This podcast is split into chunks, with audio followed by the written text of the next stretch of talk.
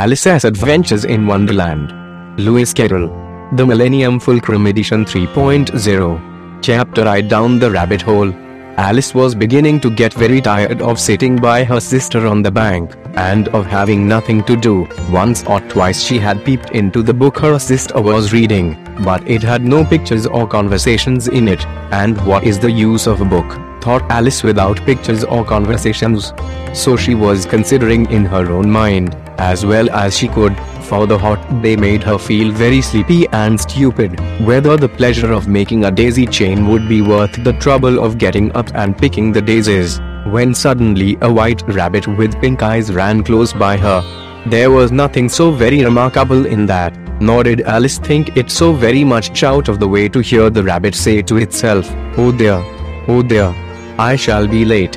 When she thought it over afterwards, it occurred to her that she ought to have wondered at this, but at the time it all seemed quite natural. But when the rabbit actually took a watch out of its waistcoat pocket, and looked at it, and then hurried on, Alice started to her feet, for it flashed across her mind that she had never before seen a rabbit with either a waistcoat pocket, or a watch to take out of it, and burning with curiosity, she ran across the field after it and fortunately was just in time to see it pop down a large rabbit hole under the hedge. In another moment down went Alice after it, never once considering how in the world she was to get out again. The rabbit hole went straight on like a tunnel for some way, and then dipped suddenly down, so suddenly that Alice had not a moment to think about stopping herself before she found herself falling down a very deep well. Either the well was very deep, or she fell very slowly for she had plenty of time as she went down to look about her and to wonder what was going to happen next. First, she tried to look down and make out what she was coming to, but it was too dark to see anything. Then she looked at the sides of the well, and noticed that they were filled with cupboards and bookshelves. Here and there she saw maps and pictures hung upon pegs. She took down a jar from one of the shelves as she passed. It was labeled orange marmalade, but to her great disappointment it was empty. She did not like to drop the jar for fear of killing somebody, so managed to put it into one of the cupboards as she fell past it. Well thought Alice to herself, after such a fall as this, I shall think nothing of tumbling downstairs. How brave they'll all think me at home. Why, I wouldn't say anything about it, even if I fell off the top of the house, which was very likely true. Down, down, down. Would the fall never come to an end? I wonder how many miles I've fallen by this time, she said aloud. I must be getting somewhere near the center of the earth. Let me see, that would be 4000 miles down, I think. For, you see, Alice had learnt several things of this sort in her lessons in the schoolroom, and though this was not a very good opportunity for showing off her knowledge, as there was no one to listen to her, still it was good practice to say it over. Yes, that's about the right distance. But then I wonder what latitude or longitude I've got to. Alice had no idea what latitude was, or longitude either, but thought they were nice grand words to say. Presently she began again. I wonder if I shall fall right through the earth. How funny it'll seem to come out among the people that walk with their heads downward. The antipathies. I think she was rather glad there was no one listening this time, as it didn't sound at all the right word. But I shall have to ask them what the name of the country is, you know. Please, Mom, is this New Zealand or Australia? And she tried to curtsy as she spoke. Fancy curtsying as you're falling through the air. Do you think you could manage it? And what an ignorant little girl she'll think me for asking. No, it'll never do to ask. Perhaps I shall see it written up somewhere. Down, down, down. There was nothing else to do, so Alice soon began talking again. Dinah'll miss me very much tonight, I should think. Dinah was the cat. I hope they'll remember her saucer of milk at tea time. Dinah, my dear. I wish you were down here with me. There are no mice in the air, I am afraid, but you might catch a bat, and that's very like a mouse, you know. But the cats eat bats, I wonder and here Alice began to get rather sleepy, and went on saying to herself, in a dreamy sort of way, do cats eat bats? Do cats eat bats and sometimes, do bats eat cats for, you see, As she couldn't answer either question, it didn't much matter which way she put it. She felt that she was dozing off, and had just begun to dream that she was walking hand in hand with Dinah, and saying to her very earnestly, Now, Dinah, tell me the truth. Did you ever eat a bat when suddenly, thump thump down she came upon a heap of sticks and dry leaves? And the fall was over. Alice was not a bit hurt, and she jumped up onto her feet in a moment. She looked up, but it was all dark overhead. But for her was another long passage, and the white rabbit was still in sight, hurrying down it. There was not a moment to be lost. Away went Alice like the wind, and was just in time to hear it say, as it turned a corner, Oh my ears and whiskers, how late it's getting. She was close behind it when she turned the corner, but the rabbit was no longer to be seen. She found herself in a long, low hall, which was lit up by a row of lamps hanging from the roof. There were doors all round the hall, but they were all locked, and when Alice had been all the way down one side and up the other, trying every door, she walked sadly down the middle, wondering how she was ever to get out again. Suddenly she came upon a little three-legged table, all made of solid glass. There was nothing on it except a tiny golden key, and Alice's first thought was that it might belong to one of the doors of the hall, but Alas either the locks were too large, or the key was too small, but at any rate it would not open any of them.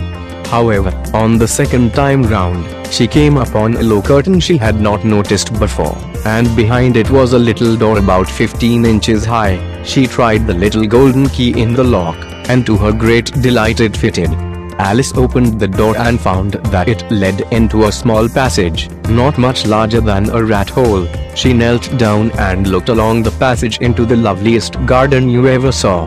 How she longed to get out of that dark hall, and wander about among those beds of bright flowers and those cool fountains. But she could not even get her head through the doorway, and even if my head would go through, thought poor Alice, it would be of very little use without my shoulders. Oh, how I wish I could shut up like a telescope. I think I could, if I only knew how to begin. For, you see, so many out of the way things had happened lately, that Alice had begun to think that very few things indeed were really impossible. There seemed to be no use in waiting by the little door, so she went back to the table, half hoping she might find another key on it or at any rate a book of rules for shutting people up like telescopes. This time she found a little bottle on it, which certainly was not here before, said Alice, and round the neck of the bottle was a paper label, with the words Drink Me beautifully printed on it in large letters. It was all very well to say drink me, but the wise little Alice was not going to do that in a hurry. No, I'll look first, she said, and see whether it's marked poison or not for she had read several nice little histories about children who had got burnt and eaten up by wild beasts and other unpleasant things, all because they would not remember the simple rules their friends had taught them, such as that a red hot poker will burn you if you hold it too long, and that if you cut your finger very deeply with a knife, it usually bleeds, and she had never forgotten that, if you drink much from a bottle marked poison, it is almost certain to disagree with you, sooner or later. However, this bottle was not marked poison, so Alice ventured to taste it, and finding it very nice, it had, in fact, a sort of mixed flavor of cherry tart, custard, pineapple, roast turkey, toffee, and hot butter toast. She very soon finished it off. What a curious feeling said Alice. I must be shutting up like a telescope. And so it was indeed. She was now only 10 inches high, and her face brightened up at the thought that she was now the right size for going through the little door into that lovely garden. First, however, she waited for a few minutes to see if she was going to shrink any further. She felt a little nervous about this, for it might end, you know, said Alice to herself, in my going out altogether, like a candle. I wonder what I should be like then and she tried to fancy what the flame of a candle is like after the candle is blown out, for she could not remember ever having seen such a thing. After a while, finding that nothing more happened, she decided on going into the garden at once, but Alas for poor Alice when she got to the door, she found she had forgotten the little golden key, and when she went back to the table for it, she found she could not possibly reach it. She could see it quite plainly through the glass, and she tried her best to climb up one of the legs of the table, but it was too slippery, and when she had tired herself out with trying, the poor little thing sat down and cried. Come, there's no use in crying like that, said Alice to herself, rather sharply. I advise you to leave off this minute. She generally gave herself very good advice, though she very seldom followed it, and sometimes she scolded herself so severely as to bring tears into her eyes. And once she remembered trying to box her own ears for having cheated herself in a game of croquet she was playing against herself. For this curious child was very fond of pretending to be two people. But it's no use now, thought poor Alice, to pretend to be two people. Why, there's hardly enough of me left to make one respectable person.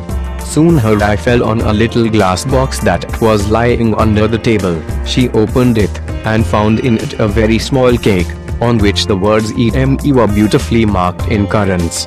Well, I'll eat it, said Alice, and if it makes me grow larger, I can reach the key, and if it makes me grow smaller, I can creep under the door, so either way I'll get into the garden, and I don't care which happens.